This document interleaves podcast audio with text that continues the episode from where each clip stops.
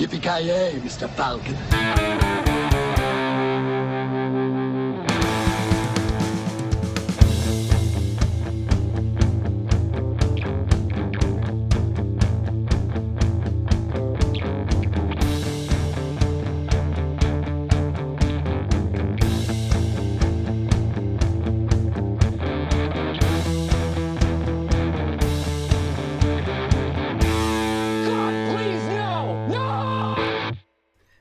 Tjena kära lyssnare! Välkomna till avsnitt 172 av Creative Meltdown Podcast. Mitt namn är Joakim Granström och med mig på, eh, ja, linjen från Luleå har jag Joakim Oja. Hur står det till? Står du emot de odöda horderna?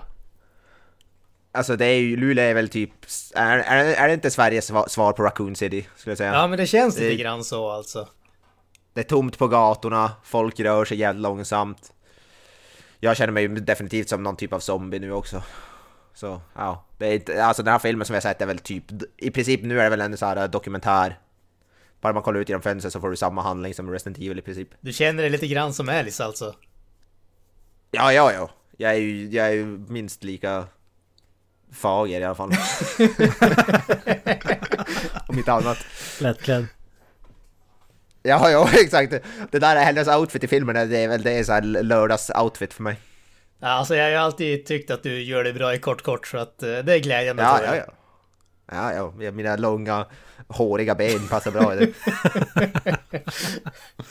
Ja, vad, eh, vad klär du dig med för sexiga saker som stilar fram dina ben då Kent? Ja, det är den klassiska One Piece eh, Space Marine-dräkten som jag kör. Okej, jag, jag trodde att du menade en One Piece bathing suit alla Borat. Ja, ja, ja. Det hade varit ännu bättre faktiskt. Ja, det, det är vad som gömmer sig under eh, dräkten så att säga. Ja, men här, här borta är det väl mer Resident Evil Final Chapter snarare än Resident Evil skulle jag säga. Här är så illa alltså. Jävlar. Ja, men det tycker jag, det tycker jag. Tids, tidsenligt val av film så att säga.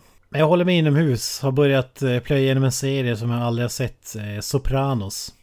Okej, okej. Ja, just det fan. Hade, hade ingen aning om att det var en komedi. Jag trodde det var en gangsterserie. Men det var ju nästan till en sitcom för fan. Hur långt har du kommit? Ja, eh, sett första säsongen i alla fall. Något enstaka av andra. Ja. Det var en sån där serie som jag aldrig riktigt kom in i alltså. Jag, jag, jag gav den något försök men... Och det, det var en sån där serie, där jag kan förstå varför folk tyckte om den men jag fick absolut ingen sån här känsla av att jag ville se mer av den. Det är lite samma som Mad Men för mig. Alltså jag, jag förstår varför folk tycker om det men jag får ingen känsla av att jag vill se mer av det. Ja, men jag, jag har haft lite samma. och Jag har aldrig kommit in i det. Jag testade serien tidigare en gång men inte fastnat. Men jag tänkte att fan nu när det är corona-outbreak då är det någon gång man ska ge den en chans så är det väl nu liksom. Så. Fan, om, om Sopranos är likt Mad Men så är det ju för mig, jag älskar ju Mad Men, det är ju en favoritserie för mig, jag tycker det är sjukt bra. Ja, Jag, jag har inte sett, jag har inte sett Mad Men heller men Sopranos är typ den enda superstora tv-serien som jag inte har sett. Då räknar jag in Game of Thrones, Lost, eh, alla de där The Wire och så vidare. Ja, det finns en del sådana där som jag inte har sett också. Jag har ju, jag har ju inte sett varken typ The Wire eller Sopranos eller The Shield eller någon av de där se- serierna. Det kanske blir bättre men Sopranos är inte i närheten av The Wire ju- just nu i alla fall måste jag säga. Helt det okej blir- men inget supergrej. Ja, den blev ju då extremt hyllad kommer jag ihåg, alltså när den, när den gick på tv. Så att man får väl hoppas att den håller någon sorts nivå. Ja men hö hög, högklass är det men det är väl vad som klaffar för en själv vad man vill säga. Ja, Jag vet inte, se, se feta mafiosos i 60-årsåldern gå runt i träningsoveraller och eh, skjuta folk. Det är ju vad det är. men, men det är ju som sagt, Det det, som, det rädd, det som räddar det är ju komedin. För det är jävligt, eh, alltså jag skulle säga 70% komedi Sopranos nästan. Eh, Så det, det var jag inte förberedd på. Så Jag tänkte, det där lät ju som att du beskrev din egen vardag där först. Så det kanske blev, det kanske är därför det är för tråkigt att se på. ja, Ja, men det är en härlig tid där när 60-åriga 60-70-åriga män kunde vara gangsters liksom utan problem. Det, det gillar man ju det var ju samma i The Irishman, då är det så ganska jävligt gamla, så stelopererade, knappt röra sig. Ja, alltså jag, jag, jag, jag kan, jag kan, kom, kan inte prata. Jag tänker fortfarande, så fort jag tänker Irishman, det enda jag ser framför mig det är Robert De Niro när han sparkar den där snubben och han ser ut som att han liksom... har en pinne upp i arslet alltså. Det, alltså jag, jag kommer inte över det, så hur de tyckte att det där skulle se bra ut, men ja. Uh. Oj, oj, Äh, oj. det, det, var, det var lite relatorvarning där på Ja, Mr. De. Niro. Men från folk som snart är döda till de som redan är odöda. Ja, det är fan inte så stort hopp egentligen från det där till, till Re- Resident Evil alltså. Nej, alltså det, det är typ max 3-4 år alltså. Ja, ja, ja. Och då känns det ändå som Fan, att jag är generös. Jag tror Robert De Niro hade gjort en awesome, grym zombie alltså. Han har ju era movesen down. Absolut, ja, precis, absolut. Precis. Eh, Men, men, som sagt, det här avsnittet ska vi alltså snacka om Resident Evil. från eh, 2002, regisserad av Paul W.S. Anderson. Och det här är ju, ska man kalla det mellandelen i våran tv-spelsfilms eh, trilogi som vi inledde i förra avsnittet med Super Mario Brothers och avslutar i nästa avsnitt med eh, Street Fighter. Men den här gången så snackar vi som sagt om Resident Evil. Och eh, jag tänkte alltså som det är i dagsläget så skulle jag väl säga att eh, Street Fighter har väl kommit lite grann i skymundan om man säger så. Mario är ju fortfarande stort men det känns väl inte som att man pumpar ut en miljard Mario-spel om året. Men när den här filmen kom 2002 känns det som att Resident Evil skulle jag nog ändå påstått var den, den minsta av de här franchisen alltså. Du hade ju som sagt Marios storhetstid däromkring.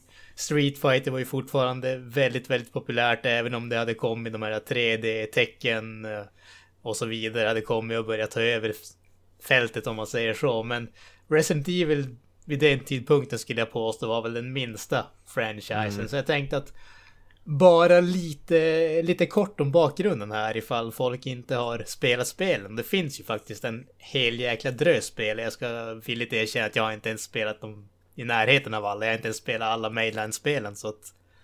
Så det finns ändå lite grann att, eh, att snacka om här tänkte jag. Det, det, det är roligt när du säger att det var det minsta, för nu idag är ju kanske Resident Evil störst av de där tre skulle jag säga. Det är ju superstort. Nu har ju kommit med remakes och de säljer ju som fan alltså. Ja. Det har ju fått någon slags resurgence på sistone. Resident Evil 7 vart ju jävligt populärt bland annat. Jag tror att Det är ganska intressant. Ja, jag tror, jag tror att de lyckades. De har ju lyckats egentligen några gånger med det här får man väl säga. Alltså, dels som sagt, eh, Resident Evil skapar i stort sett survival horror-genren. Eh, var väl inte första spelet egentligen, men väldigt, väldigt tidigt. Ett av de där. största i alla fall. Ja, definitivt det största. Och sen så när de blev mer action med Resident Evil 4 så gjorde de det extremt väl. Och så sen så med Resident Evil 7 igen så har de... De, de har ju som haft några såna här uh, resurgences, eller vad man ska kalla det, den här spelserien. Ja. Men som sagt, alltså eh, lite kort bakgrund här. Eh. Det är ju Capcom som även ger ut eh, Street Fighter, Mega Man med flera som har eh, skapat och ger ut de här Resident Evil-spelen. Skapades av Shinji Mikami. Han regisserade det Jajamän. första spelet och första spelet som då i ursprung heter Biohazard i Japan döptes om till Resident Evil för oss i, eh, i väst. Skulle ursprungligen vara en remake av ett tidigare spel som heter Sweet Home som var typ ett eh, skräck-RPG om man säger så. Men under tiden som det utvecklades så drev det mer och mer till att bli en egen grej och i slutändan så blev det som sagt då Biohazard.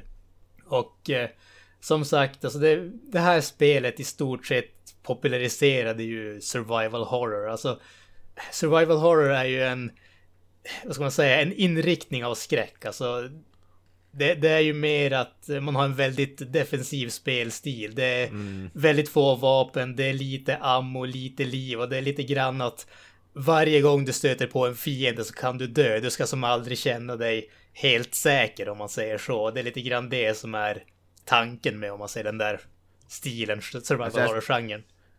Jag skulle säga att Resident Evil och första Silent Hill kom väl ut ganska samtidigt, så det var de två stora. De, jag tror Silent Hill kanske till och med... Eller ja, jag vet fan inte. Det också, det kom ut där i kring i samma vev ungefär. Ja, de var tidiga. Siren var ju också ett av de där Ja, tidiga precis. spelen.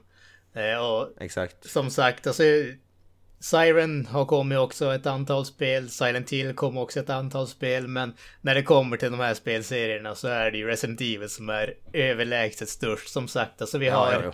Resident Evil 1-7 plus ett antal spin-offs och remakes. Så jag gjorde en snabb räkning av spelen på Wikipedia. Jag tror jag kom fram till att det var 27 26 eller Ja. 27 spel totalt i serien. Jävlar. Ja, det finns sjukt många.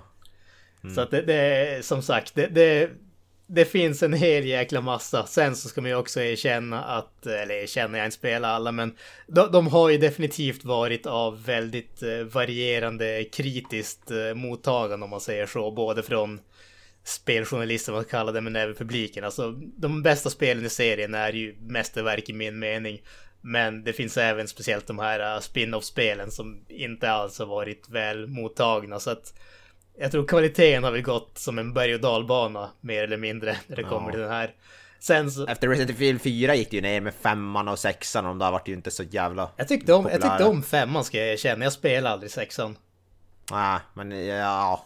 I alla fall jag och sexan, det var väl något slags, det var ju något sånt här rent actionspel som Matrix, du kunde hoppa i slow motion typ eller något, jag vet inte. jag vet, det var ju sjukt over the top. Ja, det, det, Sen gick de tillbaka till lite, med sjuan vart det betydligt bättre. ja, ja sjuan är ju, tycker jag, är en definitiv höjdare för min del. Ja. Eh, Men sen som Absolut. sagt, alltså Resident Evil har ju blivit inte bara spel, utan vi har ju filmer givetvis som vi ska prata om här. Böcker, serietidningar, det finns ju oerhört mycket merchandise och sånt. Så att det är ju en eh, oerhört stor, oerhört eh, populär franchise. Eh, sen så kan man ju säga bara lite bakgrund rent handlingsmässigt. Handlingen kort sett börjar i Raccoon City eh, med Umbrella Corporation som är ett eh, multinationellt läkemedelsföretag som de, de, de är kända som altruistiska om man säger så. Men i hemlighet så är de ett eh, mer eller mindre ett vapenföretag, eller de skapar, utvecklar biologiska vapen kallat eh, T-virus. Och egentligen hela Resident Evil-sagan börjar när ett sånt här virus släpps ut i Raccoon City och sen så spinner alla spelen vidare och vissa är prequels och ger lite mer bakgrund och sådana saker. Men det är om man säger grundstoryn både i filmerna och i tv-spelen och övriga delar av franchisen om man säger så. Sen blir det jävligt mycket bananas sen, senare och det finns folk som har superkrafter och det finns, ja... 500 olika versioner av zombies och vad fan och hans moster. Ja, alltså de, de har ju inte sparat på krutet när det kommer till eh, vad de har gjort av serien. Alltså det är ju... Det är ju inte bara zombies heller. Det är ju diverse olika monster, mutationer och, och så vidare och så vidare och så vidare. Så att det... det Sjuan innehöll fan inte en enda zombie tror jag, till och med. Nej. Om jag kommer ihåg rätt. Precis. Så det är lite intressant. Men om vi, om vi som sagt, vi pratar mycket om spelen här. Avoya, jag hör ju uppenbarligen att du har ju spelat lite grann av spelen, men jag är ju intresserad av att höra om Kent har gjort det, för du är ju, det här var ju ändå, som sagt, första spelet släpptes 1996. Det var ju ändå lite grann i din storhetstid när det kommer till spelandet. Ja, ja men precis. Ja, precis. Ja, men jag, jag har testat på att spela det. Däremot, jag ägde det aldrig själv när det var som mest inne. Men jag minns, jag skulle snarare säga att jag... Eh, man satt ju ett gäng i rum och kollade på när de spelade Resident Evil 1 och 2 minns jag. Det var ju nästan som att se en skräckfilm. Folk spelar ju bara spelen för att bli skrämda vad som händer när man öppnar en mörk dörr och så kommer det då en loading screen på tre minuter och så kommer det en pixlig eh, zombie liksom och alla hoppar till. Lite så minns jag spelen men jag har aldrig, Ja, aldrig gameat ordentligt för Resident Evil måste jag erkänna. Loading, loading-skärmarna är ju eh, kända i Resident Evil, när långsamma de ska öppna en dörr. Det är sjukt jävla långa också, säkert så 30 sekunder, en minut eller något så långsamt. Ja det kändes Det som där- det 100 där år, var men det byggde ju upp spänningen också lite grann då i alla fall. Ja, ja, ja. När man inte visste vad som det skulle det. komma där. Att det var kolsvart runt om och så dörren och så tror jag att det zoomades in va? Eller hur fan var det? Att... Ja, Och så öppnades men man, det går, karaktären går typ så här närmare och närmare och så, så öppnar en långsam dörr. Det var ju en dold så laddningsskärm, men det var ju för också för att bygga stämning. Dold vet jag väl inte vad man ska kalla det, men... Ja, alltså laddningsskärmar är vanligtvis brukar ju vara bara ett streck som fylls upp så och sen är det färdigt. Då var det ju som... De, de gjorde det till en del av spelet, ska man väl erkänna. Det, det Ja. gjorde de definitivt. Ja. Nej, nej, så jag, jag minns de första två spelen men jag har inte spelat dem särskilt mycket. Jag har bara provat på liksom. Ja, jag, jag, alltså jag har ju... Jag har spelat, jag har... Det är så jävla svårt för jag har spelat en hel del Resident Evil. När jag var yngre spelade jag mycket. Speciellt på Dreamcast kommer jag ihåg spelade vi, jag tror det är Code, Code Veronica. Veronica, yes. Ja. Det jag spelat, även sju, nu som jag sagt sjuan, men jag... Jag vet inte om jag är riktigt som... Jag spelar typ de flesta, men jag typ aldrig som spelar igenom dem helt. Sjuan spelade jag typ färdigt, men... Det, jag kommer fan inte ihåg, men jag gillar... Jag, jag har alltid varit mer av Silent Hill-fan faktiskt. Jag gillar Silent Hill betydligt mer än Resident Evil. Men jag gillar definitivt Resident Evil. Jag tycker de är... I alla fall de spelen som är bra är riktigt bra. Som sagt, sjuan är ju ett av de bättre spelen på senare år, så jag tyckte det var riktigt bra. Men jag gillar, jag gillar Silent Hill mer för det är lite mer så här, eh, det är lite mer psykologisk horror, det är inte lika mycket action. Uh, ja, det är bättre story tycker jag i Silent Hill-spelen framförallt. Men jag, jag, gillar definitivt eh, Resident Evil, jag tycker om... Det, det, det som är bra, de har som... Det som är coolt med Resident Evil-spelen, de har ju så mycket pussel också. Det är väldigt mycket så här att du ska, vad heter det, det är inte bara skjuta zombies utan det är väldigt mycket du ska hitta massa prylar och stoppa ihop dem. Det är lite så här, nästan gammel, gammeldags peka-klick pusselelement i vissa spel. Mm. Vilket är ändå lite intressant tycker jag. Så ja, jag, jag gillar Resident Evil. Inte lika mycket som Silent Hill som sagt, men jag är definitivt mm, en bra skräckserie framförallt. Ja. Jag gillar bättre, bättre nu på senare år. De här gamla tank controls är jag inget stort fan av. Eh, de som vet, de som vet vad tank controls är när man man, karaktären kontrolleras som en striksvagn, det är väl det som är, vad heter det, därför ja. kallas tank controls. Det, det, det är vä väldigt, väldigt stela kontroller om vi säger så. Ja. Därför gillar jag bättre nu när de moderniserar. Det Resident Evil 2-remaken som kom här om året var ju riktigt, det var ju riktigt bra, till exempel. Och det föredrar väl kanske de kontrollerna betydligt mer. Och de, vad heter det, Silent Hill gjorde sig av med de kontrollerna tror jag. Hyfsat tidigt, vilket kanske också är den anledningen till att jag gillar det mer. För det, det är väldigt, väldigt styltigt att spela, speciellt gamla Resident Evil alltså. Mm. Ja, alltså jag, jag håller definitivt med. Och eh, jag, jag, måste erkänna att jag var ju inte riktigt med på tåget med de här tidigare spelen faktiskt. Det, eh, det första Resident Evil-spelet jag spelade var det tidigare nämnda Code Veronica till eh, Dreamcastet. Eh, ett, ja, ett spel som jag tyckte fantastiskt, fantastiskt mycket om. Och efter det så var det ett ganska så långt hopp faktiskt till Resident Evil 5. Jag tror, efter, jag tror jag spelade första spelet efter femman faktiskt. Det var när det kom på Playstation 3, alltså sån här Playstation 1-nedladdning så att du kunde ladda ner ja, det, ja. original Playstation-versionen av det första spelet så att säga via Playstation Store. Jag tror inte det var nog inte först eh, förrän då som jag faktiskt spelade det spelet. Eh, och jag måste väl erkänna att eh, vid det laget tyckte jag att det hade väl kanske inte åldrats sådär överdrivet väl.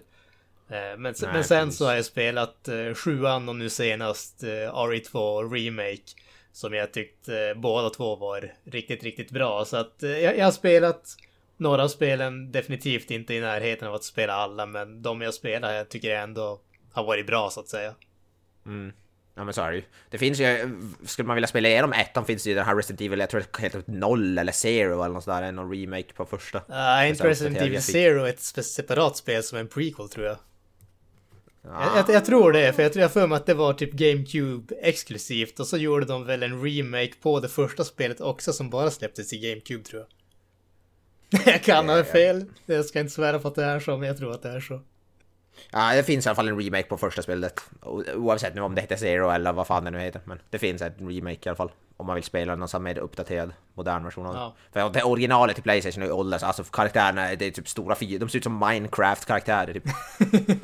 I, I dagens läge. Ja. Men, men, som ja. sagt, vi ska inte uppehålla oss enbart vid, eh, vid spel, utan vi ska ju snacka lite grann om, eh, om eh, filmen, den första filmen då i synnerhet. Deep underground. In a top secret research lab, security has been breached. A deadly virus capable of contaminating the entire world has been released. Oh my god. We have to get out of this building! Som sagt, första spelet släpptes 1996 och eh, blev ju extremt framgångsrik och föga förvånande så blev det i stort sett eh, direkt eh, tal om att man skulle göra en eh, film baserad på, på spelet. Det skrevs ett, ett antal manus, bland annat av Alan B. McElroy som för mig är mest känd för Spawn the Animated Series som ju är en sjukt bra animerad serie från HBO. Eh, varmt rekommenderad. Men han skrev ett manus baserat på första spelet. Men de tyckte att eh, de, ville inte ha en film baserad på det första spelet helt enkelt. Eh, när de släppte Resident Evil 2 så anställde de George Romero, Night of the Living Dead med flera för att regissera en eh, reklamfilm till det spelet och den blev den blev så pass bra och eh, Sony blev så pass eh, imponerade att eh, man anställde honom för att skriva och regissera en lång film baserad på spelen. Han skrev ett eh, antal manus som inte blev eh, godkända till fullskalig produktion. Råder lite delade meningar om vem som eh, sa nej till manuset och av vilken anledning. Men kollar man runt på internet så finns det några olika historier. I, eh, I samband med det här så hade vi då allas vår Paul W.S. Anderson som hade varit i kontakt med Konstantin Film som är ett, eh, ett tyskt eh, filmbolag som hade filmrättigheterna till Resident Evil. Han hade egentligen varit i kontakt med dem angående andra projekt. Men när han fick nys om att de hade rättigheterna till Resident Evil så bad han dem kolla upp ett eh, annat manus som han hade skrivit som hette Undead. Eh, som de tyckte var tillräckligt bra för att de skulle vilja göra en film om det i alla fall. Så att han fick uppdrag att skriva om det helt enkelt till att göra det till Resident Evil helt enkelt. Och det var grundstommen till, till filmen som vi fick idag, eller på att säga. Som vi fick för 18 år sedan. ja, idag var inte riktigt. Ja, ja, nu är den är lite äh, gammal kanske ändå. Den, den, har väl ett, eh, ett par år i, eh, i nacken så att säga. Ja, fy fan. Man var 11 bara när den här filmen kom ut. Men jag kommer fan inte ihåg, men jag, jag var nog inte så mycket äldre när jag såg den första, första gången ändå. Man var väl 12-13 år kanske när jag såg den tror jag. Jag kommer fan inte ihåg, men det, det, var nog ändå ganska kort efter att den kom ut. Ja, alltså jag kommer ju faktiskt ihåg att jag såg den här på bio. Det, det, ja, det gjorde jag. På Röda Kvarn i eh, bioterren i Piteå. Jag är rätt säker på att det var. För det var inte den minsta salongen. Och det var inte den största. Så då finns det bara en kvar. Fy fan vad magiskt. Kvalitet alltså. Kvalitet, kvalitet, kvalitet. Ut i fingerspetsarna på alla sätt och vis. Mm, mm. Lite kort, handlingen i filmen egentligen ganska så lik den här övergående handlingen i grund och botten om man säger så. Vi har en eh, hemlig eh, underjordiskt eh, labb kallat The Hive. Ett virus, T-virus, det släpps ut av en sabotör som tänker eller försöker stjäla det här viruset. Vi får en riktigt trevlig öppningsscen måste jag faktiskt säga. Där vi ser hur det här äh, släpps ut. Eh, sedan så klipper vi till ett, äh, ett hus, en mansion, där Mila Jovic vaknar upp från äh, medvetslöshet i duschen och har tappat minnet helt enkelt. Hon blir relativt direkt, vad ska man kalla det, antastad höll jag på att säga. Eh, av en snubbe som sen också blir sedan räddad av ett typ kommando-team som kastar sig in genom fönstren. Lite osäkert på varför de kommer in genom fönstren när dörren är öppen, men... Eh... Ja, det ska vara dramatiskt. Ja, så är det ju absolut. Eh, och de här är ju, det här kommando-teamet är helt enkelt därför att eh, undersöka vad som har hänt här nere i The Hive när viruset har släppts ut. De släpper med sig eh, Alice som hon heter men aldrig nämns i filmen, Mila Jovovich. Och eh, Matt som antastade henne tidigare. Helt enkelt på deras undersökning slash uppdrag för att ja, undersöka händelsen. Ja. Handlingen väldigt kort. Och eh, som sagt, jag, jag, har ju definitivt en stor förkärlek till den här filmen. Kent har ju också en stor förkärlek till den här filmen. Avoya, vad fasiken tyckte du om den här saken? Uh, jag, har ju, alltså jag har ju sett den filmen förut som sagt. Jag har, jag alltid gillat den. Jag tycker absolut inte det är ett mästerverk, det är inget 10 av 10. Men när det kommer till tv-spelsfilmer är det väl ändå en av de bättre. Även om inte det kanske säger så fruktansvärt mycket. Eftersom den har konkurrens som Street Fighter, Super Mario, Doom. Liksom, då är det inte så svårt att briljera kan jag säga. Men jag, jag gillar den faktiskt skarpt, även om den har åldrats rätt kast i vissa delar. Men jag tycker ändå den är bety betydligt bättre än de uppföljarna som jag tycker är kanske direkt usla. Eh, många, de flesta av dem. Men jag tycker den är, det är en underhållande liten zombie actionfilm och ja, en fruktansvärt bra musik framförallt. Det är det som kanske räddade upp filmen mest. Hade det, varit, hade det inte varit utan musiken, alltså sämre musik så hade det varit, det kanske rent utav dåligt men Nej, jag vet inte, jag, jag, jag tycker om den faktiskt. Det Den är en sån här stabil, stabil film. Det är absolut ingenting jag älskar, älskar eller, eller så, men jag gillar den ändå skarpt. Och det var betydligt lättare att ta sig igenom den här än Super Mario. Så Super Mario var ett kraftprov att försöka ta sig igenom. Men här gick ju fan ändå rätt. Jag såg den här i faktiskt en sittning, vilket var typ länge sedan jag gjorde med en film. I de här dagarna. Men jag kunde så, den, Tiden gick jävligt fort när man såg den. Och det är ändå ett bra betyg tycker jag. Så eh, underhållande bra film men inget mästerverk på något sätt heller skulle jag vilja säga. Typ så kan jag väl sammanfatta mina Mm, tankar om mm. den. Yes, yes, yes. Kent, Kent, du? Uh, ja, jag, jag älskar ju den filmen back in the days och jag måste säga att jag älskar den fortfarande. Den är ju... I kombination med mina tre favoritgenrer. Skräck, sci-fi och action. Det, det blir inte bättre alltså. Och Paul W. S. Anderson på det. Ja, men, jag, jag, tycker, det, jag tycker fan den håller fortfarande. Det, det är en sån där film som... Den är ju egentligen inte bra på något sätt men man älskar den ändå för att den är så jävla underhållande och...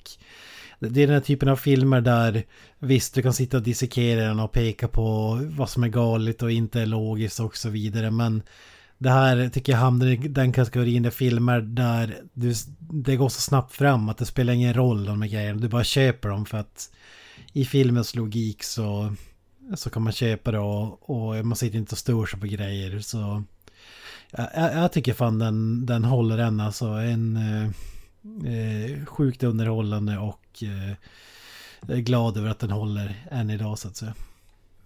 Ja, alltså jag, jag eh, kan ju bara hålla med dig Kent här alltså. Jag älskade filmen när den släpptes. Jag tycker fortfarande den är helt fantastisk.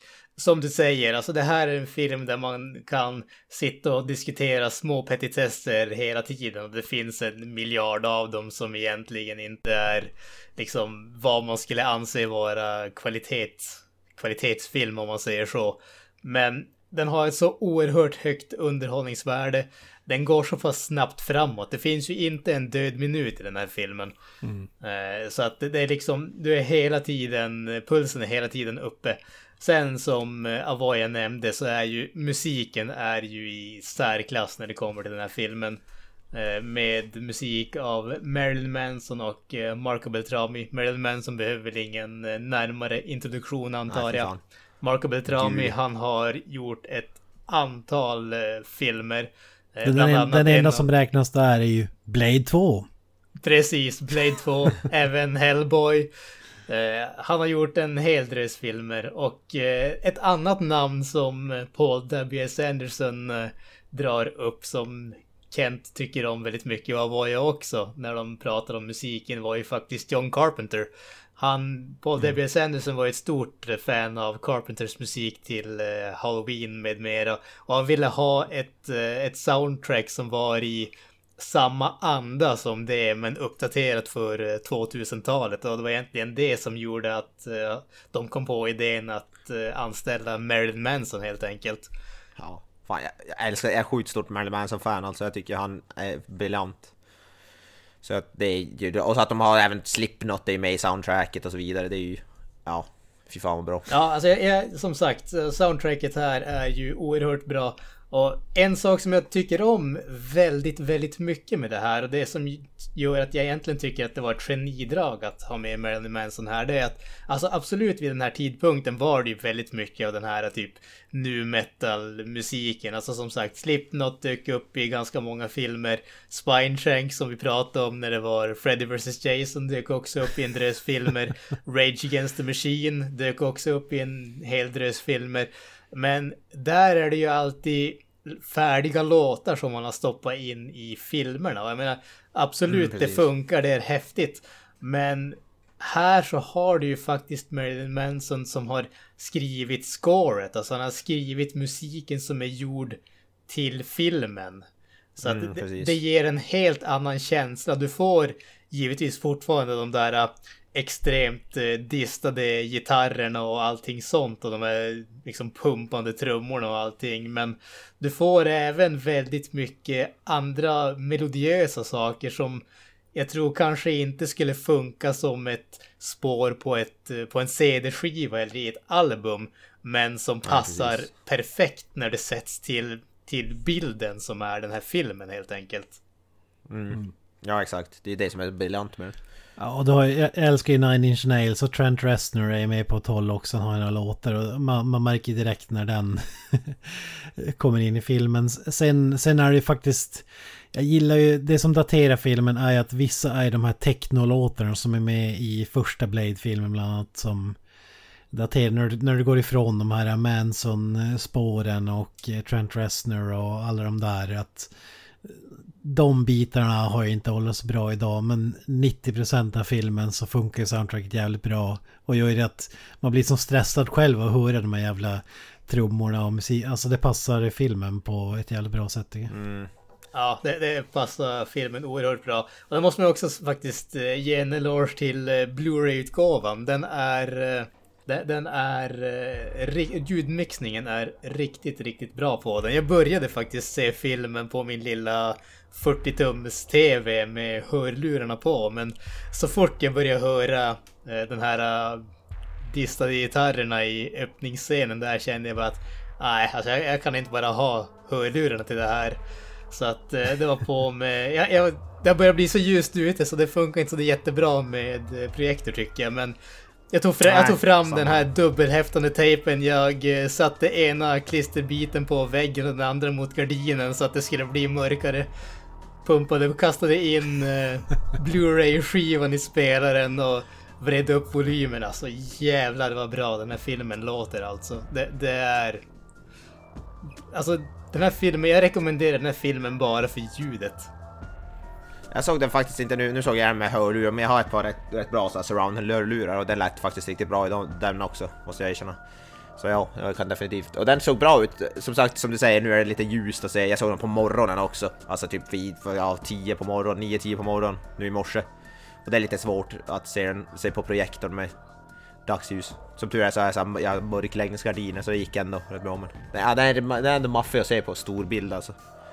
Faktiskt, och med som du säger soundtrack och ljud och allt. Det är faktiskt, jag hade velat, man hade velat se den på bio. Alltså att den skulle, alltså på riktigt så här. Så för IMAX eller någonting, där var det maffigt tror jag. Ja, jävlar i mig alltså. Fan alltså vi får ta och hyra Bio 3 när vi kör avsnitt Ja, precis. 200. Kolla på den här filmen där. Ja. Ja. vad grymt det skulle vara. Ja, jag tror det skulle vara coolt. Det är en... Som sagt, det är bara för ljudet, specialeffekter, så vissa CGI-grejer har inte hållit så bra, men ljudet och musiken så är ju fortfarande alltså, top notch. Utan tvekan. Ja, ja. Det, det, rädd, det räddar ju många delar av filmen som är... De hade ju inte världens största budget. och musiken och ljudet där räddar ju upp de delarna. Att det känns ju inte mm, lika billigt så att säga. I vissa scener just på grund av ljudet och musiken liksom. Man, man, kan, blunda, man kan blunda och så, så för att då är det betydligt bättre. Ja, men lite så var det faktiskt. Bara lyssna på ljud. Ja, nej men alltså det, den... eh, Det, soundtracket känns ju väldigt unikt i den här filmen. Alltså... I, I den enda andra filmen som jag kan säga att soundtracket känns lika unikt på, det är ju egentligen eh, Tron Legacy med Daft Punks eh, soundtrack där. alltså det, det är... När, när det är någonting som inte bara är vanlig filmmusik, det är inte bara en orkester som spelar. Jag säger inte, jag har ingenting emot liksom orkestermusik i filmer. Men vi har det i alla andra filmer. Och sen har vi liksom Här, här, vill jag, här vill jag ändå slå ett slag för John Carpenters typ alla filmer som han skårar själv med den här uh, samma elektro-grejen som du säger. Den här var inspirerad av Assault on Precinct 13 till exempel. Och, så han har ju helt klart ett eget uh, sound i sina filmer som sticker ut så att säga. Mm. Okej, alla andra Ja. filmer förutom Tron Legacy, Resident Evil och John Carpenters filmer. Så då har vi, då, då har, då har Ja, vi precis. tagit bort 15 filmer från alla filmer som någonsin har gjorts typ. Ja, ja. ja, det är bra. Yes, ja men alltså äh, som sagt hyllningar åt alla håll och kanter men Vi kan ju ta och gå in lite mer på eh, filmen. Jag tänker alltså vi behöver inte, som sagt, spoilers abound. Vi behöver inte gå igenom hela filmen rakt upp och ner. Nej. Men jag, jag vill ändå börja med att snacka om öppningsscenen. För jag tycker den är riktigt, riktigt bra. Den är riktigt snygg och den bygger upp allting på ett väldigt imponerande sätt tycker jag. Alltså vi börjar direkt med den här inzoomningen till det här tunga soundtracket på robotarmar som eh, håller på att fylla några rör med det här äh, viruset som sen så vad heter det stoppas ner i en väska och sen en behållare som kastas och går sönder och så släpps viruset ut och sen får vi vad heter det följa personer runt om i den här äh, anläggningen The Hive när eh, säkerhetsåtgärderna eh, slår på helt enkelt. Alltså dörrarna låses i ett sånt här eh, experimentrum. Jag vet inte vad man kallar det. Det finns säkert något snyggare ord för det. Som är helt eh, vattentätt och vattnet börjar liksom, eh, vad heter det, spruta in trots att det inte är någon eld där och liksom det går bara stiger högre och högre och högre. Vi har en drös människor som blir fast i en hiss och vi får en eh, riktigt, riktigt imponerande stressfull scen där måste vi säga när den här kvinnan försöker krypa ut genom Ja. de eh, stängda dörrarna som de håller uppe. Ja, Jag satt, jag satt lite såhär oh! Och sådär och bara fan också, that, was, that gotta hurt. ja Det var lite sådär. Alltså det, det, trots att jag har sett den här filmen ett otal gånger, trots att jag kommer ihåg typ var, varje detalj av den där scenen, så det, det känns i magen varje gång jag ser den. Alltså det, ju- just den biten i hissen tycker jag är bland det mest välgjorda i den här filmen. Och där är det ändå liksom när det kommer till eh, effekter och sånt. Det är inga flashiga dataeffekter eller någonting åt det hållet. Utan det är bara folk som är instängda i ett riktigt, riktigt litet och trångt utrymme och försöker fly därifrån.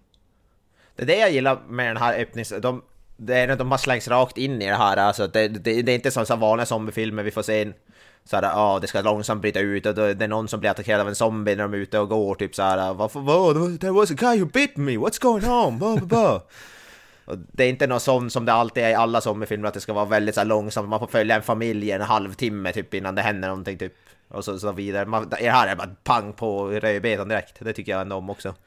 Man slängs rakt in i, i, i het luften eller vad man ska säga. Jag tycker, jag, jag, ja, Ja. kör du Kent. Eh, Jag är faktiskt lite kluven här för att jag håller med i allt ni säger i öppningsscenen och den här öppningsscenen behövs ju för att vi får ju en slags eh, jag vet inte fan vad man ska kalla det, mord och inga visor, twist i slutet där vi får se vad som egentligen hände, vem som eh, spred viruset, vem som tog sig ut i sista stunden, de här grejerna. Men om, nu när jag ser den här filmen idag, jag hade velat klippa bort den delen och eh, istället börja filmen vid eh, den nästa stora scenen, om ska säga, där Mila Jovic vaknar upp i det här mansionet. Börja där och så sen eh, får se dem när de tar sig in och så får de se att ja, okej, det är zombies. För nu blir det som lite bakvänt.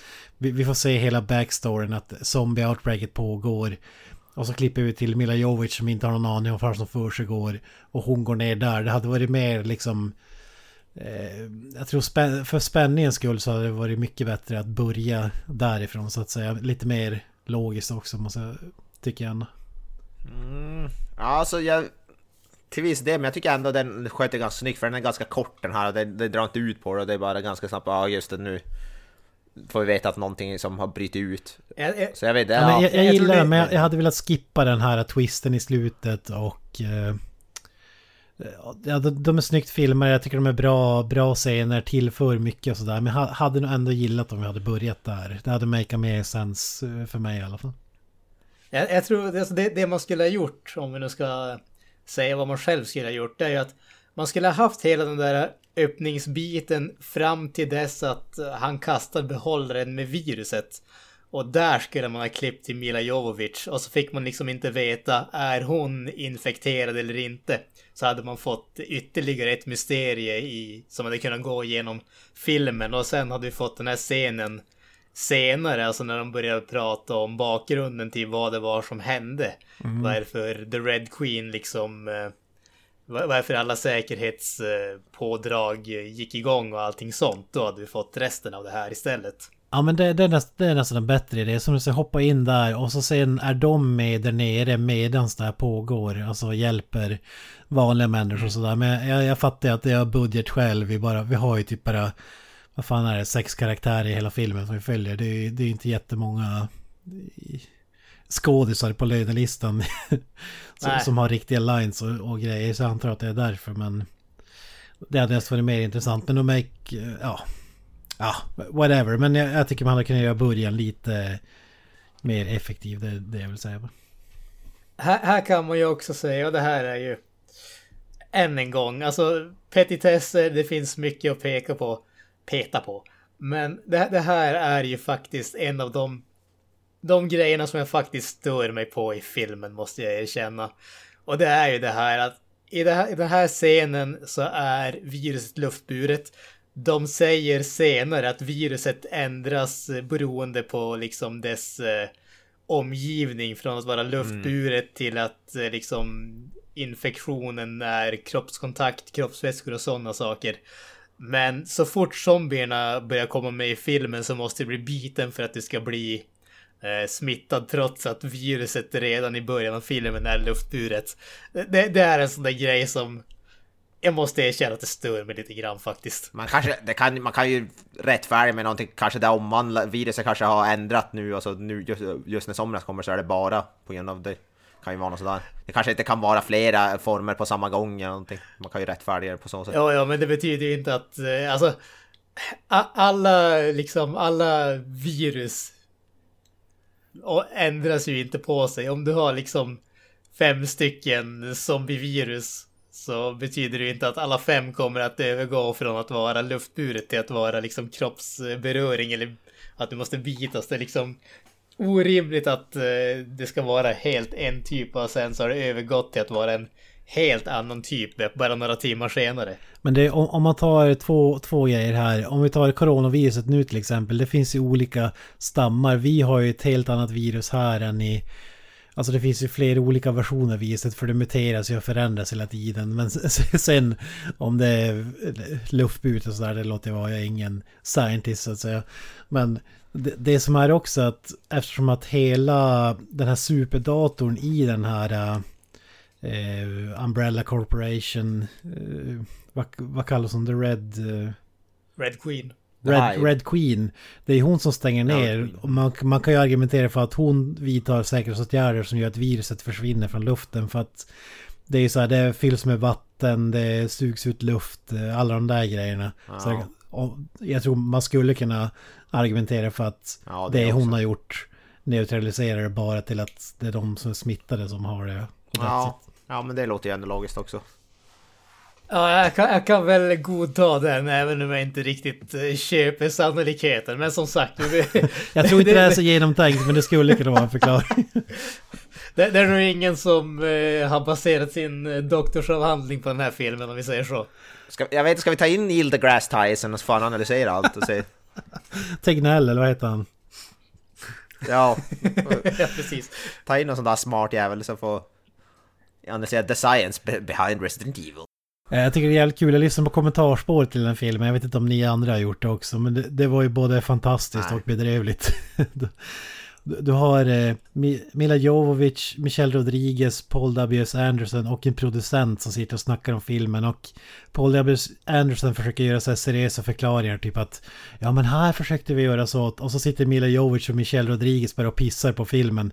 Ja men hur fan tänkte vi här? Det är ingen som bryr sig om vad du gjorde med den här serien. Det här, det här makes you no sense. Och så typ ska de förklara. Ja, det är jävligt roligt. Snillen spekulerar. Ja, bland annat så snackar de om Eric Mabius, eh, skådespelaren som spelar Matt i den här filmen. Eh, Helt plötsligt klämmer Michelle Rodriguez ur sig att ja fan, det enda den här killen gjorde på inspelningen det var att käka yoghurt. Alltså, yoghurt, och, yoghurt och paprika och så W. Sanderson bara va? Är det sant? Ja, ja, varje morgon. Jag, jag, jag sa att paprika var bra för hyn och efter det så käkade han en jävla massa paprika. Jag tänker Så- om han så var inspirerad av vad heter det, Nicolas Cage eller något med yoghurt. Ja, exakt. Men, ja, exakt. Ma- Shamanic, han kör den. Häller över fetten också. Ja, precis. Well, I heard it that Nicolas Cage did on The Vampire Diaries, so you know, I just went with Men det it. blir som att de roastar honom genom hela filmen när han dyker upp. Alltså typ, jaha, letar ner lådor. Jaha, nu letar han efter sin yoghurt igen och så garvar de typ. Det är Fan. fan kul ändå. Alltså jag önskar det. Jag, jag lyssnade på kommentarspåret tidigare, men då är typ när filmen släpptes på DVD. Men nu har jag fan lyssnat på det igen bara för det här. Ja. Det lät ju jävligt, lät ju kul som helst. Ja, de tar ju över showen. Man får inte ut så mycket vettig info om filmen. Men man märker Nej. att det här gänget har haft jävligt kul när de har spelat in den i alla fall om man säger så. Det är som att vi skulle sitta och köra ett kommentarspår till en film vi har regisserat ungefär. Ja, men det, det, kan jag, det kan jag faktiskt tänka mig. Och eh, det var ju faktiskt, eh, Michelle Rodriguez var ju faktiskt väldigt på att vara med i den här filmen. Hon har ju tydligen sagt åt sin eh, agent att om de fick nys om att någon skulle göra en Resident Evil-film så ville hon vara med i den. För tydligen var hennes lillebrorsa ett stort fan. Ja, hon var också ett stort fan. Hon, hon sa under kommentarspåret sa hon att två år innan filmen gjordes så sa hon att fan om det görs en Resident Evil-film då måste jag vara med. Så, så hon sitter ju under hela kommentarspåret. Ja, det här är från andra spelet, det här är från tredje spelet och typ The Licker var ju med och typ så här. ja, Att de var helt besatt och fan. till slut säger ju typ Milla Jovovich bara ja vad fan det är väl ingen som vill höra på det här tv-spelsnacket.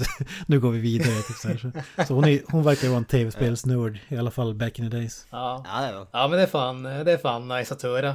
Sen ska man ju också säga, inte för att det här är en film med liksom djupa karaktärer eller någonting sånt, men jag tycker faktiskt att hon gör väl en av de bättre skådespelarprestationerna. Hon får ju faktiskt åtminstone lite att arbeta med.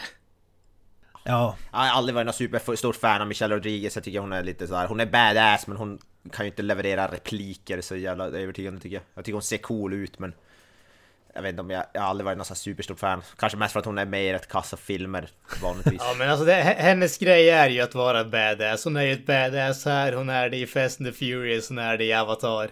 Det, det är ju typ hennes... eh, h- hennes skådespelar... eh, insats oavsett vilken film du är så är det att Michelle Rodriguez är ett badass.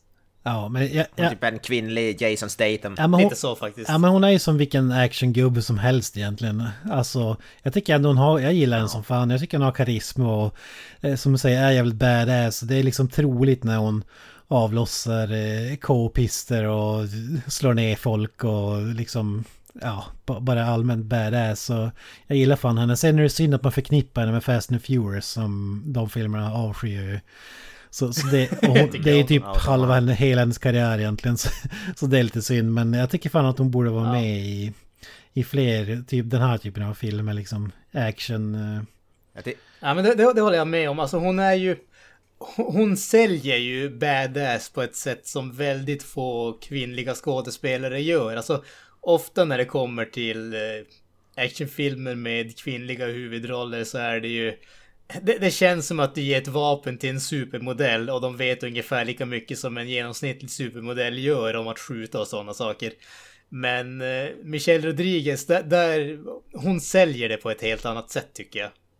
Så jag tycker hon har ingenting att komma med när det, vad heter det, så här, Sigourney Weaver eller Linda Hamilton, där, är ju, där ligger hon ju i lä. Ja men det är helt, det är helt Ja, andra roller de har. Det är ju som ingen... Ja, Ma- Man skulle kunna jämföra henne och Mila Jovovich i alla fall de senare Resident Evil-filmerna när Mila Jovovich blir en superhjälte liksom. Alltså, Ja, jag tycker väl ändå hon, ja, hon är bättre än, jag gillar honom mer än Mila Jovovich tror jag. Det gör jag nog definitivt. Mila Jovovich är, definitivt inget superfan av heller. Så där tycker jag definitivt att hon är, hon är definitivt mer badass. äh, och- om man, med i rolllistan är bara nämna kort en som jag hade helt glömt bort att ha med i den här filmen. Det är James Purefoy som spelar Spence här. Eh, Va? Menar du att det inte var Tom Jane? Ja, eller Hugh Jackman. Du, du märkte, du märkte inte han i Face-Off heller? Han, ser ut som alla, skå, Skärpning, han ser ut som Grasen. alla skådisar i Hollywood. Typ. Vi, vi, Ja. vi snackade om det innan. Ja, Hugh. Jackman Ja. med kort hår, exakt kopia. Och eh, Thomas Jane då också, jävla exakt kopia alltså. Alltså de har verkligen så att det är så här för every day, alltså sådär att, vad, vad heter det, de ser ut så här, tänk dig en typisk Hollywood-skådis. Ja, så släng upp dem där till Direkt ur fabriken. Ja exakt, ja det, det ser lite grann ut som att de kommer ut ur fabrik faktiskt. Inte ta ifrån dem då, jag tycker de är bra alla, alla tre, alltså skådisar, jag gillar dem alla tre. Inget, inget ont. Han är väl känd från eh, A Knight's Tale, Riddares historia. Eh, Rome var Han är med i med. Rome. Men, och jag gillar honom i The Following där, som den här Ja, seriemördare, sektledare, snubben Ja. där, Joe Carroll. ja precis. Jag kollade in första avsnittet av The Following, där fan vad bra han är i den. Så sjukt jävla bra. Riktigt bra. Och han är med i en film som jag gillar som heter Solomon Kane som är någon slags medeltids badass Bounty Hunter snubbe. Jag vet inte, jag kommer ihåg. Det är sån här western medeltidsgrej. Mm. Den, den, är- den är, den är sån här horror western medieval. Det är både svärd och det är pistoler och fan. Den är rätt cool också.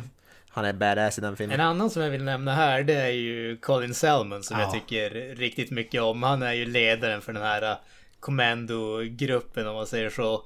Han är ju, han är en sån som också, han dyker upp eh, på i små roller i ganska många filmer. Han var ju med bland annat i en av Pierce Brosnans eh, James Bond-filmer som jag tror att det var Tre, 008. tre filmer var med. Ja, okej, till, och med, till och med så många. Eh, Men han var, han var ju tippad ett tag att eh, faktiskt ta över rollen som James Bond, men det blev inte så. Men alltså, han är en sån som jag tycker om. Han, han är en skådis med pondus, tycker jag. Det är lite synd att han eh, dör så pass tidigt i den här filmen, tycker jag. För han är, han är riktigt underhållande att se på. Jag tycker han har en jävligt grym röst. Ja, Han är ju med i Kents favoritfilm Alien vs Predator. ja fantastisk insats där. Också Paul W. Anderson. Även Punisher Warzone bland annat.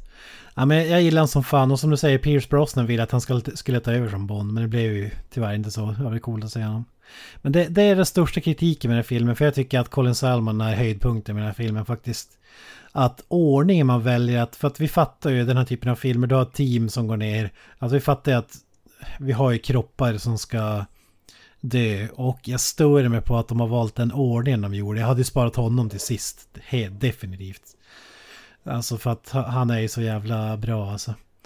Eh, Han, hans dödsscen är för övrigt en jävligt, eh, en av filmens coolaste scener. Dock snodd direkt från eh, Cube-filmen.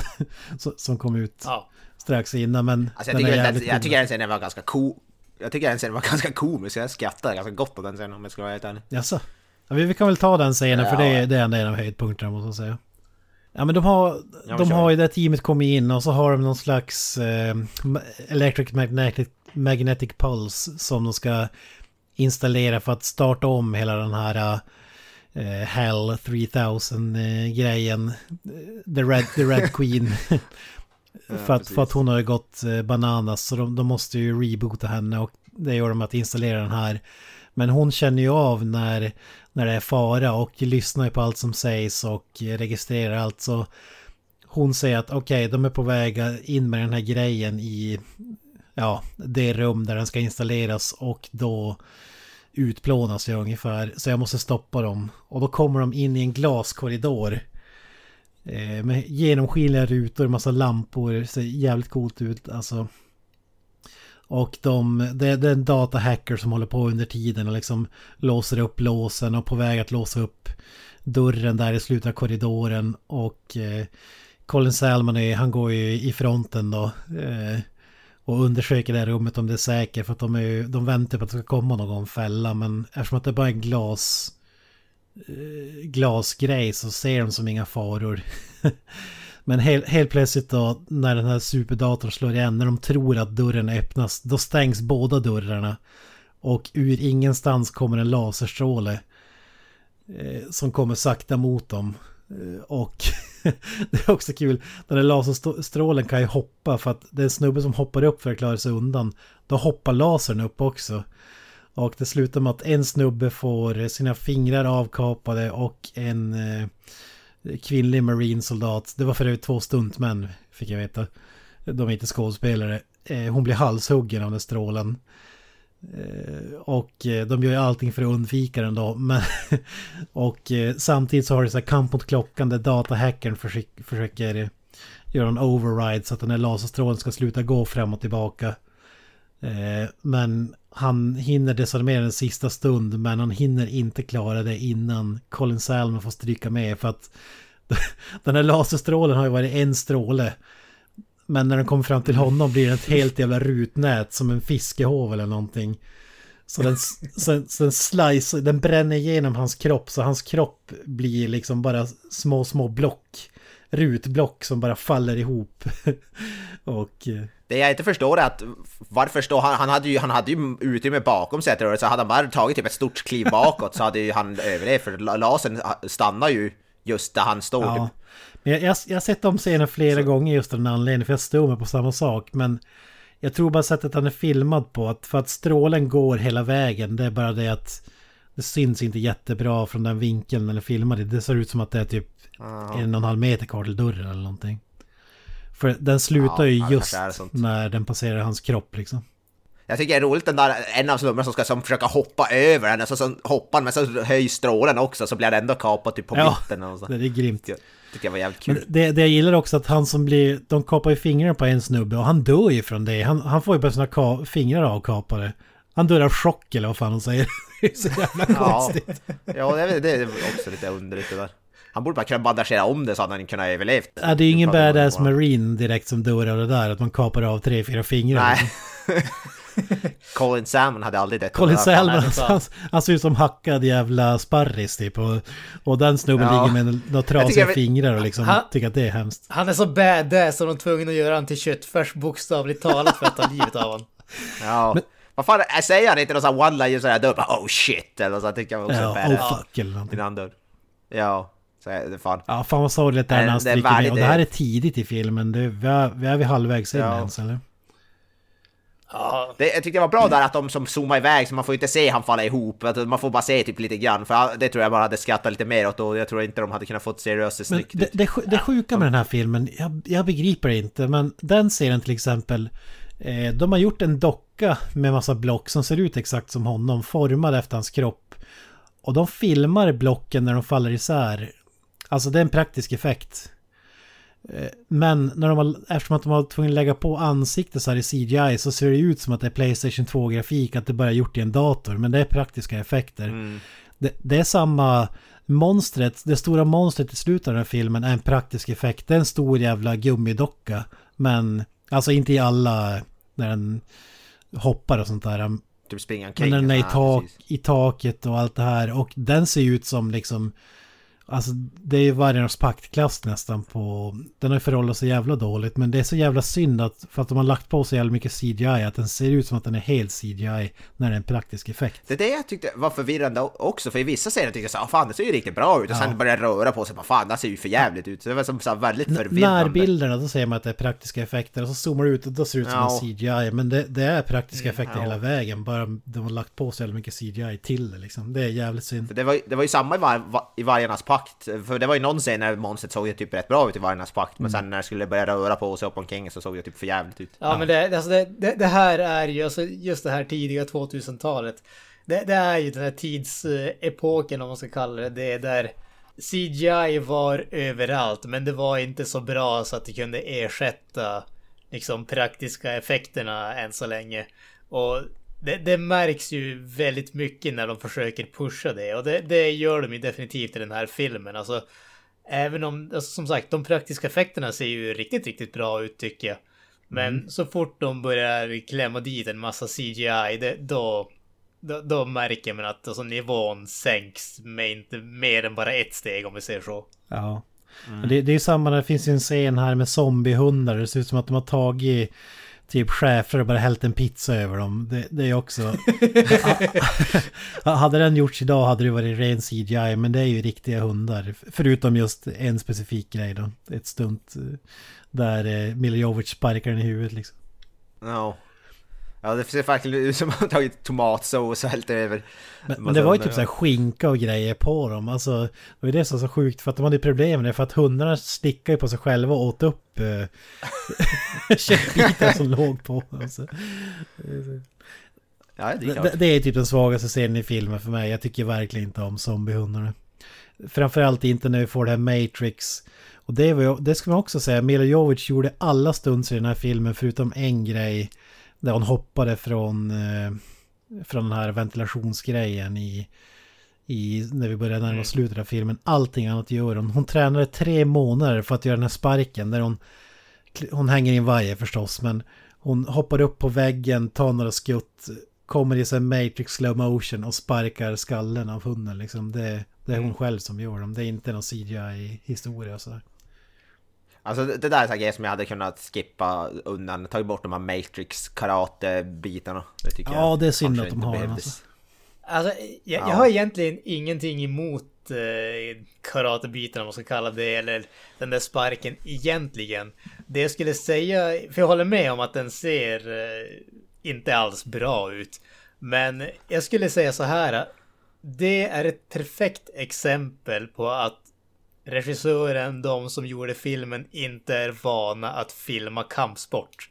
För ser man kameravinkeln så är den i stort sett 90 grader vänd mot benet, vilket i stort sett gör att du ser inte sparken som kommer, du ser inte benrörelsen och det gör som bara att du ser benet och så ser du hunden och hunden helt plötsligt flyger, men du får aldrig känslan av att sparken kommer.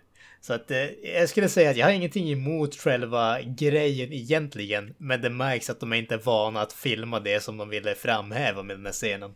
Nej, nej, jag håller med. Alltså den, den är cool på ett sätt men den hör som inte hemma i filmen heller. Jag håller med Mr. Avoya där. Ja, jag, tycker, jag tycker det kluver, kliver sig mot resten av filmen alltså.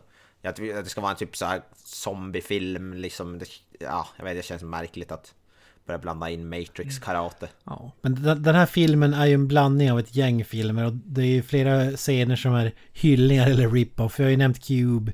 Vi har ju från Romeros, det Day of the Dead, den här scenen där zombiesarna bara står i en hög och sträcker upp armarna efter eh, Rain. Ja, Rain precis. Michelle Rodriguez och eh, ja, massa sådana här grejer. Men det är ju även, den andas ju även Blade tycker jag.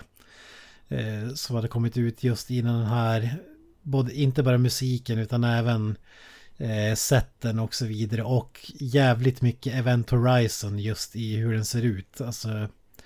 Eh, Paul W.S. Andersons egen Event Horizon. Precis, Event Horizon-filmen där som jag, den gillar också. Så jag tycker man får lite av de Ja. vibbarna så att den är som ett hopkok av ett gäng. Det, det gör ju som inte filmen sämre så, men det är som... Ja, den har lånat jävligt mycket från andra filmer alltså. För övrigt, för övrigt jävligt bra film, Event Horizon vill jag också bara sticka in. Den gillar jag också Ja, som fan. ja, Absolut. faktiskt. Tragiskt att vi inte Ja, har en fått sak- unrated version av den. Nej precis. En sak jag vill säga där med hundarna dock, det märkte jag, det, en hyll, det måste vara en hyllning till första spelet där när han hoppar in genom fönstret. För det finns, det är typ en av de mest ökända scenerna i spelhistorien. I första spelet, man kommer in i någon korridor och så hoppar det in en vad heter det, hund genom fönstret. Det är så väldigt så här hoppa till. Det tyckte jag var, det måste ha varit en liten hommage till det, jag kan inte tänka mig något annat. Det, det, Det- sk- det upp- det skulle jag definitivt tro att det var.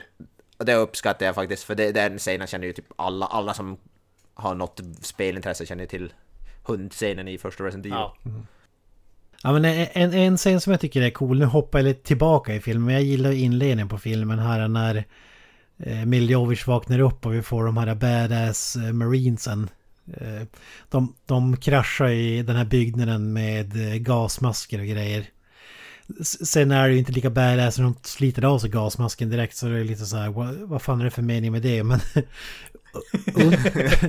under den här serien tycker jag ändå att det, det är sköna blinkningar till vad jag gissar eller jag tror att det är tv-spelsgrafik till exempel när de, de kollar upp, eh, de, de griper en snubbe som är där inne i huset som de inte vet vem det är och de har en så här på armen har de som en, ser ut som en gammal mobiltelefon eller någonting när de kollar upp en dator typ. Han finns inte i polisregistret men påstår att han är polis. Grafiken där ser väl ändå Playstation-aktig ut. Det, det måste ju ändå vara.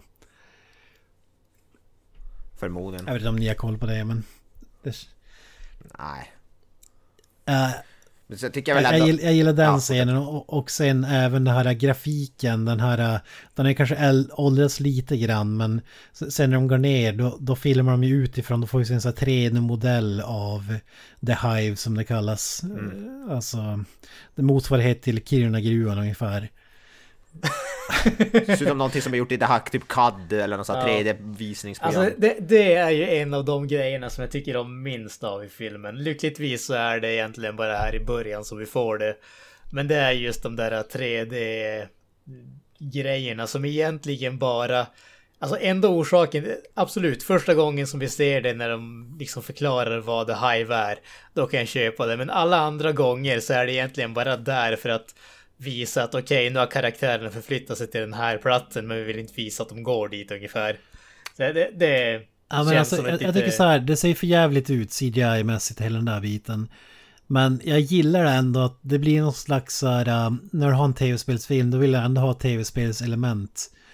Och då är det ju, jag tycker ändå att det är ett eh, roligt sätt att använda det på till just de delarna. För det känns ju verkligen som att vi är i Playstation 1, alltså typ Resident Evil 1 och 2 mässig grafik. Kanske lite mer skarpare, jag, jag minns inte hur fan det såg ut. Men det såg väl bedrövligt ut förmodligen. Ja, det såg jävligt bedrövligt ut. och då, då, då, är det jag som säger att det ser bedrövligt ut. Jag brukar ändå vara ganska förlåtande, men bedrövligt. Ja, men jag gillar ändå att man har alltså, lite tv-spelskänsla ändå. Att det inte bara är en film liksom så. En sak som den här mm. filmen har som eh, ju är ännu mer tv-spelskänsla och som är väldigt mycket tv-spelen. Det är ju det här att eh, du gör någonting på ett ställe och det påverkar alla andra ställen. Det är liksom de, de eh, släcker ner den där Red Queen, det öppnar alla dörrarna och helt plötsligt släpper du alla zombiesarna ut och alla sådana saker. Alltså, mm. gör du en sak på ett ställe då händer, har det konsekvenser på ett annat ställe i den här Mm. Eh, vad heter det? The Hive så att säga. Det, det är ju någonting som skriker tv-spel. Ja, det känns verkligen som att det är level för level liksom ju, ju längre filmen går. Ja. Och sen har vi den här stora licker, vad den heter, det bossen, typ slutbossen. Leon. Ja, den scenen gillar jag också som fan. Även om CGI-effekterna är bedrövliga så. Zombiesarna är ju intressant tycker jag vi borde ta upp också. För jag tycker de... Jag tycker det är väldigt blandad kvalitet Vissa tycker jag, det måste ju vara lite så homage till George Romero, för vissa ser ju bara ut som... Ja, ja men där är ja, väldigt light sminkade människor medan vissa har typ halva ansiktet borta. Så det är väldigt blandad kvalitet. Jag tycker vissa som ser för jävliga ut medan vissa ser helt coola ut. Ja men det, det, det är ju också ett eh, perfekt exempel på det här med omogen CGI. De som man ser är praktiska effekter, de ser riktigt jäkla bra ut. Mm. Och de som är CGI, det ser ut som Photoshop för 20 år sedan. Exakt, jag håller med till fullo. De som ser bäst ut är de här som dyker upp i motsvarigheten till Alien Egg-scenen. Jag vet inte vad man ska kalla det, någon cryo chamber eller vad. Det här liquor-monstret är ju en av de här behållarna ja. i alla fall. De ser ja, ju coolast ut och det är ju praktiska effekter. Så det är synd att inte alla ser ut som de gör liksom. Ja, det, det kan man ju också äh, nämna bara som ytterligare lite trivia. De hade ju anställt äh, dansare till att spela zombiesarna i den här filmen. Men vid de här scenerna där det var äh, väldigt många zombies så hade de ju de hade för få dansare helt enkelt, vilket innebar att diverse crewmembers fick stå in och spela zombies. Bland annat eh, en av producenterna där det eh, dök upp som tre stycken eh, olika zombies i den här filmen. Han fick klippa håret och sådana saker. Jag tror hans fru och hans syster dök också upp. De hade två stycken från Capcom. En från Capcom Japan och en från Capcom USA. Båda de fick dyka upp som zombies i filmerna. Eller i filmen. Så att det, det var lite om man säger inte shoestring budget, det kan man inte kalla det. Det var ändå över 30 miljoner i budget. Men det var ju inte liksom pengar som de bara kastade runt om sig. Eh, och det kan, vi, det kan vi också fortsätta bara på just den här scenen specifikt. De här stora, eh, jag vet inte vad jag kallar det, äggkammarna som du kallade dem Kent. Eh, de hade ju bara några stycken av dem och var tvungna att liksom flytta om dem för att det skulle se ut som att det var flera av dem vad de hade. Det var cardboard cutouts som vissa av dem i bakgrunden var och så, så att de har ändå fått eh, tänka till för att få den här filmen att se betydligt dyrare ut än vad den egentligen var. Och det måste jag säga att på det stora hela tycker jag absolut att de lyckades med det. Ja, för att man, jag tycker man ser en gång att det är billig production sådär, men det, de har ändå gjort vad de kan. Och jag tycker det tillför charmen i filmen att det här är inget jävla Marvel budgetprojekt utan det är hyfsat låg budget där de jobbar med små medel. Jag hörde även på kommentarspåret att den här dörren som de har som skjuter in och ut den är med just när de går ner där bland annat. Den är med 12, på 12 olika ställen i filmen för att de hade bara råd med en dörr. och, och, den, Ja men det är så, det, och den stängs passar och upp, öppnas med hjälp av att två gubbar står och drar i några snören. det, det gillar man också. ja men det passar ju perfekt för alla laddningsscenerna i spelen ser ju exakt likadana ut. Så det är lika bra att de hade en samma dörr som de använde 12 gånger. Jag tycker det är fantastiskt. Flytta samma dörr på 12 olika ställen på sätten. Alltså för att få det att se... Ja, det, det gillar man ändå. Men en, en sak som är fascinerande med filmen, nu har vi ju dragit lite trivia, men det här kopplingen till eh, Alice in Wonderland. Eh, den grejen måste man ändå ta. Det är, inför filminspelningen så delar ju Paul W.S. Anderson ut eh, boken där. Den där klassiska, alla har väl hört talas om den, Alice i Underlandet liksom från 1800-talet eller vad fan det är. Till alla skådespelare och karaktärerna har samma roller som karaktärerna i det har. Vad är Alice är ju förstås Alice då. Och så har du en snubbe, nu vet jag inte vad, minns inte vad karaktären i boken heter, men en snubbe som håller reda på tiden. Eh, ja men all, alltså all, alla karaktärsdrag är karaktärer som är med i Alice in Wonderland i det här teamet som går ner. Det, det tycker jag ändå är en rolig trivia som man kanske inte kopplar direkt när man säger filmen. Nej, nej. The Red Queen ska väl vara den här onda drottningen eller vad fan det är som finns i boken. Precis. Typ. Ja, Man misstänker. precis. Nej, Ja. det, det kan man ju också nämna ytterligare när vi är inne på det här trivia-spåret lite grann. Men det finns ändå lite kul trivia. Eh, Men det är ju faktiskt att eh, inga av de här hjältekaraktärerna är ju karaktärer från, eh, från spelen. Det dök upp karaktärer i de senare filmerna. Men alla de här karaktärerna som är med i den här filmen, det är ju de från originalmanuset som var som sagt väldigt inspirerat av Alice i Underlandet. Så att de, de brydde sig inte om att göra det närmare spelen genom att pressa in en massa eh, karaktärer därifrån egentligen, vilket jag tycker är väldigt modigt måste man säga egentligen. Alltså när de de har ändå en väldigt framgångsrik, väldigt eh, stor franchise i, i ryggen helt enkelt. Men de väljer att eh, inte använda de karaktärerna och det, ja, det är modigt. Jag tycker att det lyckas riktigt bra i den här filmen. Men jag hade definitivt kunnat se att det hade fallerat failerat katastrofalt också. Det, det, det är en av filmens styrkor tycker jag. Alltså, vi hade ju Super Mario tycker jag var bevis på när man tar sig friheter och det går åt helvete. Och här tycker jag det funkar klockrent. Alltså, för det första, det är väl ing, alltså nu har jag inte spelat spelet men det, det kändes som att Resident Evil 1 och 2, karaktärerna var ju liksom man och woman. Det, det var väl bara, folk sket väl. Alltså det känns inte som ett karaktärsdrivet spel. Det var väl mer bara vad som gömmer sig bakom nästa dörr och nästa zombie ska skjutas. Knappast någon som bryr sig om storyn. Men det står ju också i filmen att den är based on Resident Evil, inte att det är en Resident Evil-film, alltså baserad på ett visst spel.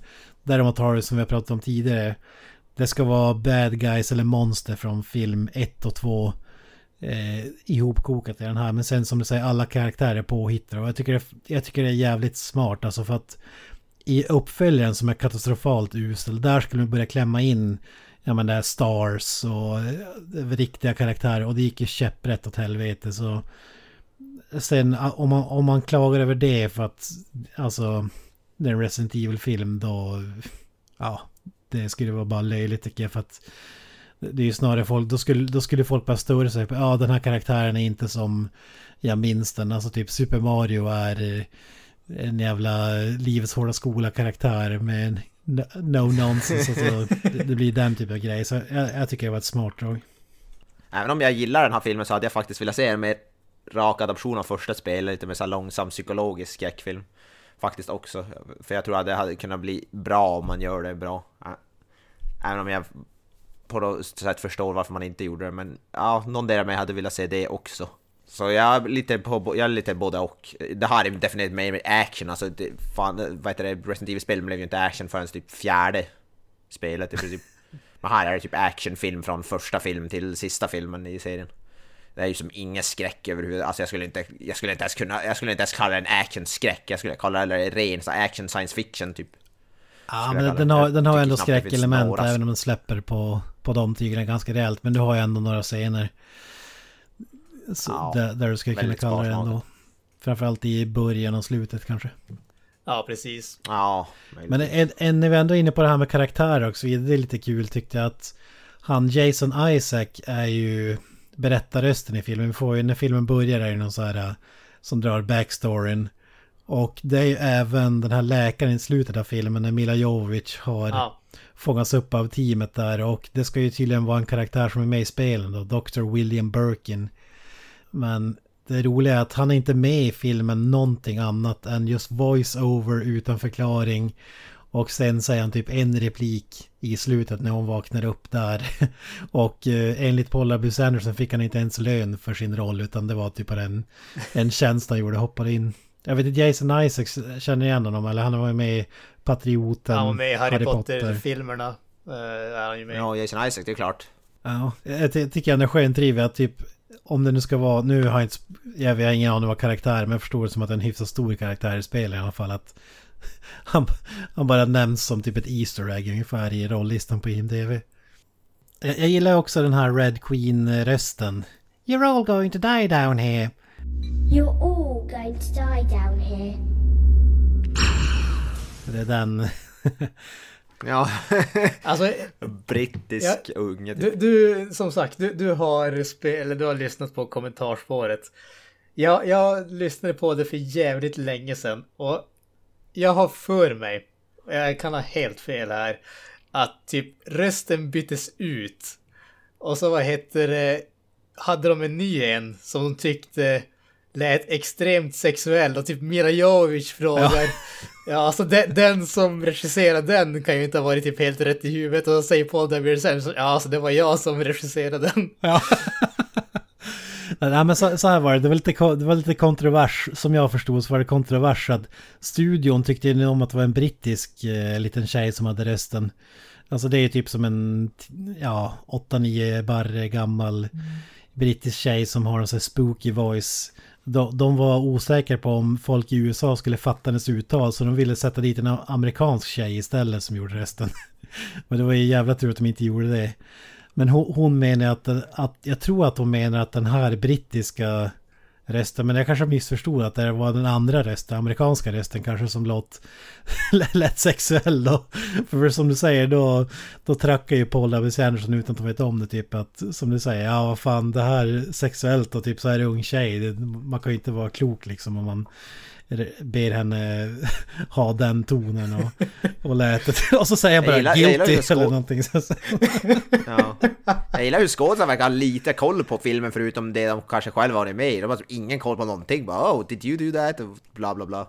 Tycker jag är lite roligt. Ja men för dem är det bara ett jobb liksom. Alltså, de, ser, de spelar in sina scener men de ser aldrig färdiga produkten förrän den är in the can så att säga. Alltså, Men jag tänker Mila Jovovich, har inte hon varit väldigt så heavily, alltså väldigt in, så för hon är väldigt, är inte hon typ gift med Paul W. Anderson också typ? Ja, Det var i de- den här de filmen de träffades träffades. den här filmen.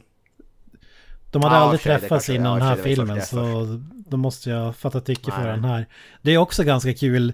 Ja, ja. Mila Jovovich gör ju sina egna stunts och, och grejer och de berättar att hon blev ju, hon hade så jävla hett temperament vissa gånger att hon slog till folk. Alltså hon, hon typ, hon blev så förbannad för att serien var så dålig så hon kunde slå typ ljudkillen eller regissören eller typ så.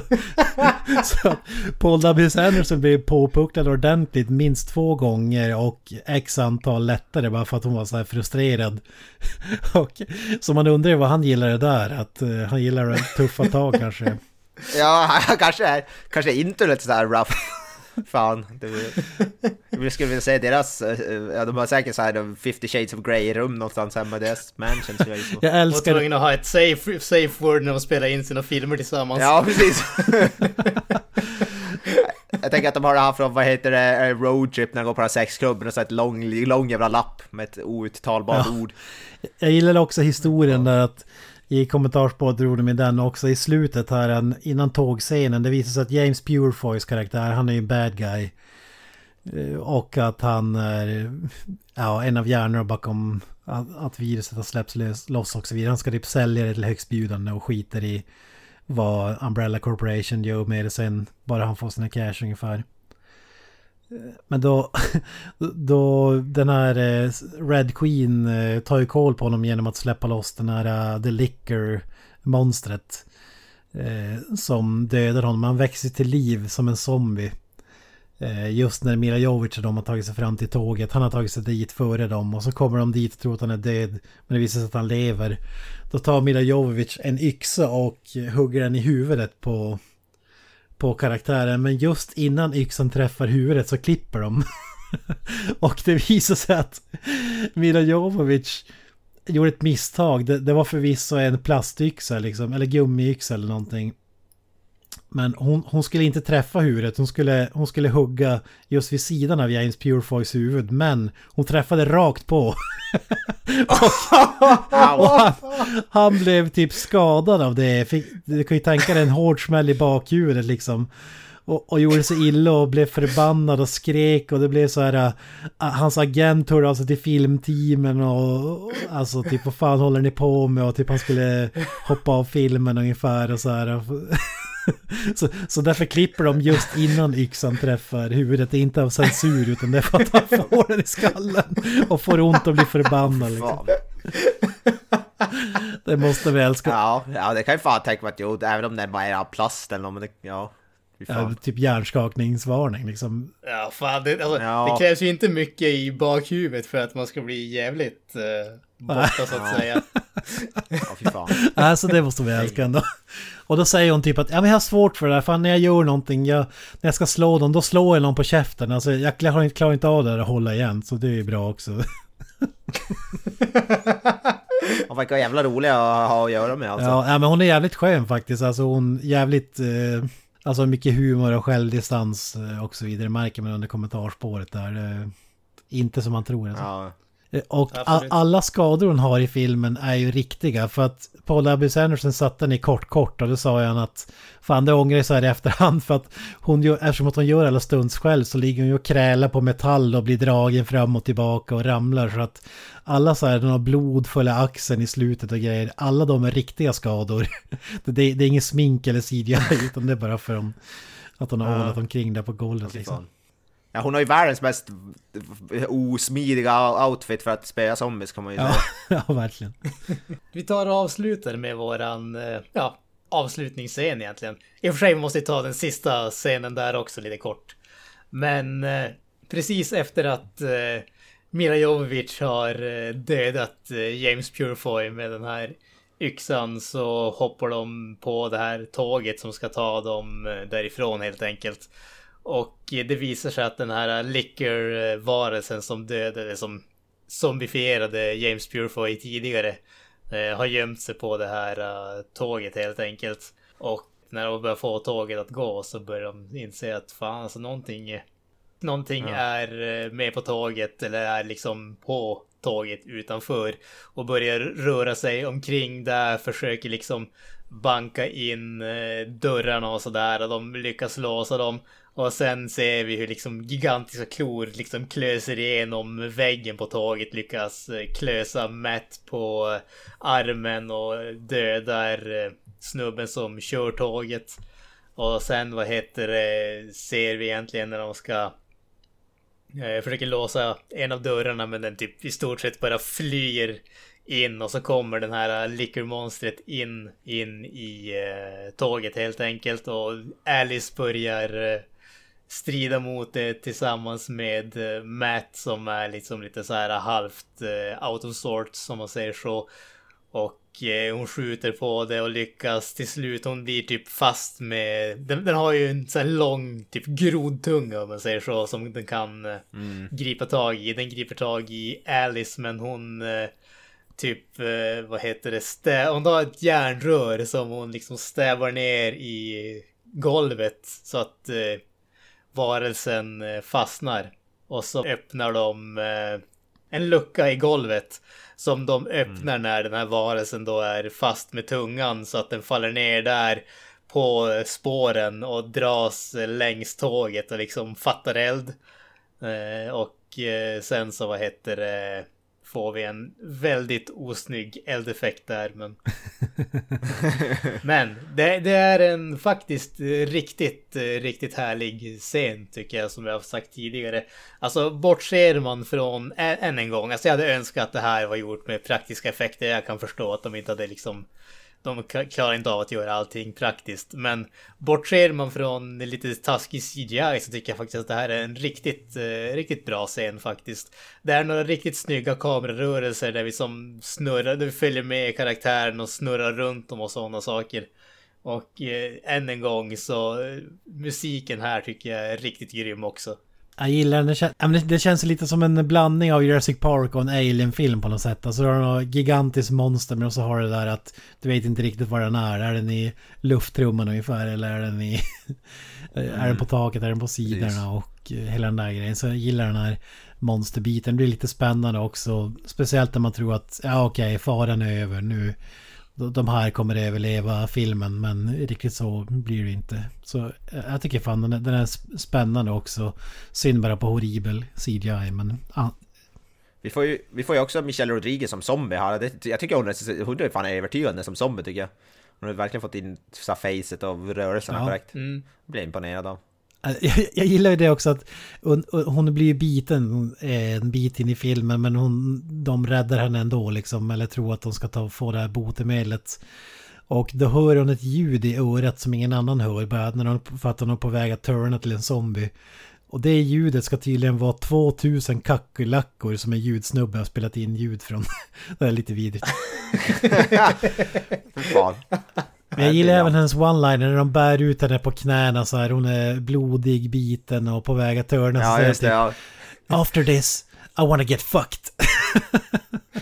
I'm gonna get laid. The first thing I I'm gonna wanna get do laid, is get, just I. I wanna get laid. Ja. When I get out of here, I think I'm gonna get laid. Och de tycker att den repliken var så jävla bra att de tog den i eftertexterna också, mitt i liksom. Ja. ja men det är fan, hon har prioriteringar rätt. Ja. och typ eh, han snubben bara ja, we'll have to clean you up first, eller vad han säger. Ja. Ja, det, det är faktiskt riktigt bra. Men sen får vi faktiskt, jag, jag måste säga att det här är ju en av favoritbitarna i filmen och den absoluta slutscenen. När eh, än en gång eh, Alice har eh, kidnappats av de här uh, doktorerna, snubbarna, Umbrella Corporation. Hon vaknar upp i ett, uh, på ett labb helt enkelt som är till synes övergivet. Hon lyckas uh, ta sig ut och kommer ut till Raccoon City som är typ helt förstört och öde. Och vad heter det? Vi hör bara såna här typ zombieljud. Hon tar en shotgun som från en polisbil och så får vi det här uh, tjuk när hon pumpar, pumpar bössan och så får vi bara den här tunga musiken där.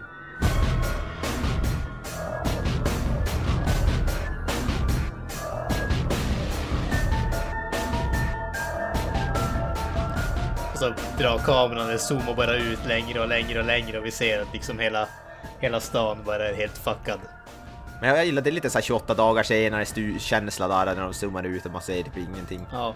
Eh, förut, alltså ser ingen Den är, den är jävligt mäktig. Alltså den är väl snodd från Matrix tror jag. Men det, det, det gör inget för att eh, det är just, hade det inte varit för Marilyn Mansons musik så hade det kanske varit som vilken scen som helst. Men det är just hans jävla themesång som gör den scenen så jävla mäktig tycker jag. Att Ja, det, det, det är inte bara en av, eller det är inte min, det är inte bara min favoritscen i hela filmen utan ja, alltså en, en av de bästa någonsin tycker jag, coolaste jävla sekvenserna. Alltså just komma upp där och så är det eh, helt eh, kaos bara, folk tomt och ja. Ja.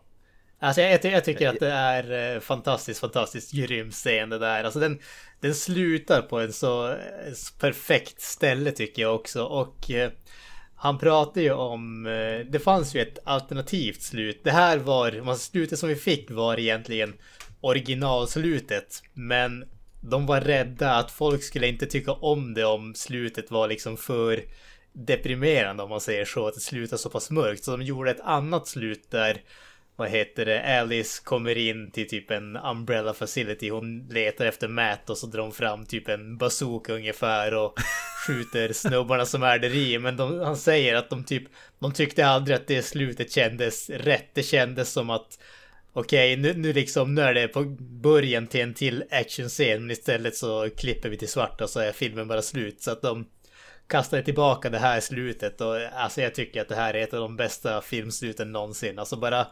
avslutningen här, som du säger Kent, den är helt jävla perfekt tycker jag. Ja, det är apornas planetklass. Alltså det är den typen av slut liksom. Det är inget Ja. lyckligt slut utan det är bara mäktigt alltså.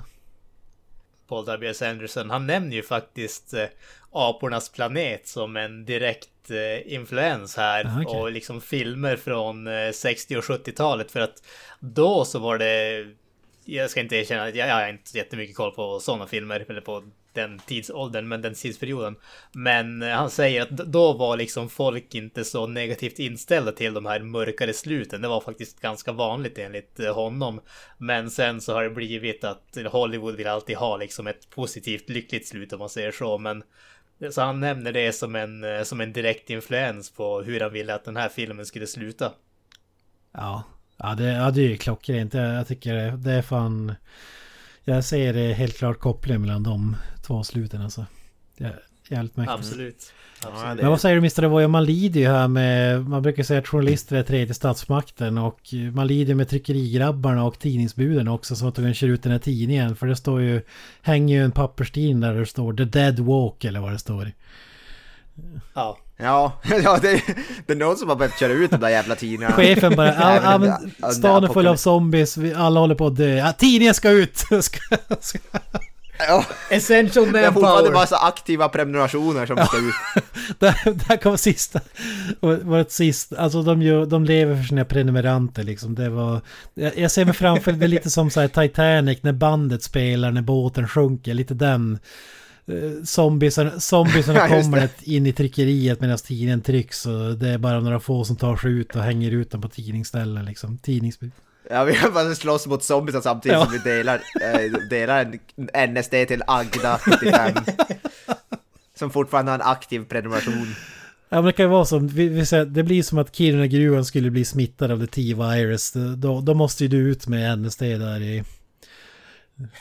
Ja, och så jävligt svårt att ta sig runt också för det är inte, alla vägar är ju blockerade med polisbilar och och sådär. Ska vi komma där med våra högerstyrda och försöka ta oss fram? Högerstyrd, handsprit och jävligt- dasspapper, då klarar du det mesta tror jag. Vi kan kliva ut ur bilen och springa runt med väska, så dodga zombies. Ja, men jag tycker vi tar en salut till alla tidningsbud där ute som, som offrar sig för att få ut den där jävla tidningen i Raccoon City alltså. Absolut. Ja. En tyst minut för alla Raccoon Citys numera döda pappersbud. Att de hann trycka ut, alltså skicka ut en tidning så att det är dead walks eller vad det är, det är fan, alltså att de hann få ut den. Har, har, har, har ni på jobbet blivit misstagna för en zombies någon gång? Jag tänker det är samma hastighet kanske på Romero Zombies. Vi har inte blivit det, men vi, ett av våra bud en gång har blivit misstänkt för en inbrottstjuv i alla fall. Det har, han, var, han var klädd helt i svart med sån här, du vet, sån mössa som typ, och hade dragit upp mössan över vad heter, munnen och skulle väl ta sig, gå in i bilen, och var det någon tant som hade sett han och typ, vad heter det, för det finns en insändare som är fast på anslagstavlan i vårt fikarum och så står det, står det något sådär, ja, ge lite bättre kläder till era tidningsbud, för jag trodde det var en inbrottstjuv som höll på att bryta, bryta sig in någonstans. Del- Delar ut tidningen med rånarluva, det är smart. Ja, jag vet inte om det var bara att dragit upp det så här för att det var kallt över munnen och så hade han kolsvarta kläder typ och så, ja, så Agda 75 blev lite misstänksam. Ja, det, är så, det låter som hämtat från Resident Evil för fan. Definitivt. Ja. Definitivt. Ja, man ser ju, man ser ju personer som kan jävla, liknas vid zombies när man är ute i alla fall på nätterna. Det, det ska man ju inte säga någonting om. Men med det sagt, har ni några sista ord gällande filmen? Eh, nej men riktigt bra, riktigt bra film. Eh, jag, jag är väl inte lyrisk kanske som ni är, jag tycker den är riktigt bra. Jag tycker inte det är ett mästerverk på något som helst sätt. Jag, jag tycker den är, den är bättre än medel. Skulle jag betygsätta den skulle den bli så här 7 av 10 eller något sådär förmodligen. Men jag tycker den är i alla fall i toppen när det gäller tv-spelsbaserade filmer. Men eh, jag älskar den inte, det kan jag, inte- kan jag inte påstå. Men den är fortfarande riktigt bra och musiken drar ju den upp. För annars utan musiken hade det varit typ en 4 eller 5 av 10 kanske. Eller något sådär. Så musiken tar ju upp den minst två snäpp. Eh, Men ja, riktigt... Den är klart bästa Resident Evil-filmen. Så efter det här är det typ 3 av 10, 2 av 10 resten av filmerna. I princip. Men ja, det är riktigt bra. Eh, Gillar man zombiefilmer framförallt så är det ju definitivt sevärt. Kanske inte, är man ett superfan av Resident Evil-spelen och vill ha någon jävligt trogen adaption så är det väl kanske inte det skulle jag inte säga att man ska ha för höga förhoppningar på det. Men det är en bra film i sig. Utan att behöva vara en bra Resident Evil-film på så sätt. Ja. Alltså jag, jag är ju... Som sagt, jag, jag är ju lite mer positivt inställd. Jag, jag tycker att den här filmen är sjukt jävla underhållande. Som vi har sagt tidigare, det är en film som har hu- hur många små, liksom, små fel som helst som man kan sitta och störa sig på om man vill. Men för mig så är den här filmen alltså högsta underhållningsvärdet någonsin i stort sett. Jag, jag tycker att den är fantastiskt underhållande, den är fantastiskt cool. Jag skulle säga att för mig så är den här filmen en 8 av 10, men tack vare att soundtracket är så jävla bra så blir det liksom en 10 av 10 för mig. Det, det är... Eh, för, för mig så är det här i stort sett så underhållande som film kan bli helt enkelt. Ja, jag är inne på samma linje. Jag tycker att det här är den överlägset bästa Resident Evil 2 skulle jag säga. Den här Extinction, tredje filmen, som gjordes av Highlander-regissören där, Russell Mulcahy, eller hur man uttalar det. Tyckte jag också mycket om. Men det är ju alltså, det är som en perfect storm. Alltså jag håller med underhållningsmässigt och det är det som är så märkligt. Man, man kan som inte säga att det är en bra film så, men den här filmen är så bra som den kan bli tycker jag med de förutsättningar. Det var tv-spelsfilm, liten budget, 33 miljoner dollar. Eh, ja, praktiska effekter, snudd på CGI. Eh, ja, du ska blanda in zombie, sci-fi, action, skräck. Eh, jag tycker det blir som en perfect storm där. Och jag gillar de här filmerna när man, man sitter inte och stör sig på de här små grejerna. Det kan man göra i efterhand men du har, du har bara så jävla kul så att du skiter i allt. Och filmen bygger upp en egen logik där man... Ja, man kanske inte köper det men man fastnar inte vid det som att typ, vad fan hände här? Det kanske finns något sånt tillfälle men jag, jag tycker om den och jag, jag ger den fan full pott bara för att den är så jävla underhållande alltså. Och så har man lite nostalgi eh, skimmer över den, det, det ska man erkänna men eh, jag älskar den här typen av filmer alltså. Och med det sagt så säger vi tack för det här avsnittet av Creative Meltdown Podcast. Vi är tillbaka nästa vecka där vi kommer att snacka om Street Fighter. Ni hittar oss på Facebook, Instagram. Ni hittar oss även på creativemeltdownpod.wordpress.com. Eh, några sista ord grabbar. Eh, peace out. Up the irons! Och jag säger Hail Alice. That's it, man. Game over, man. It's game over. When I get out of here, think I'm gonna get laid.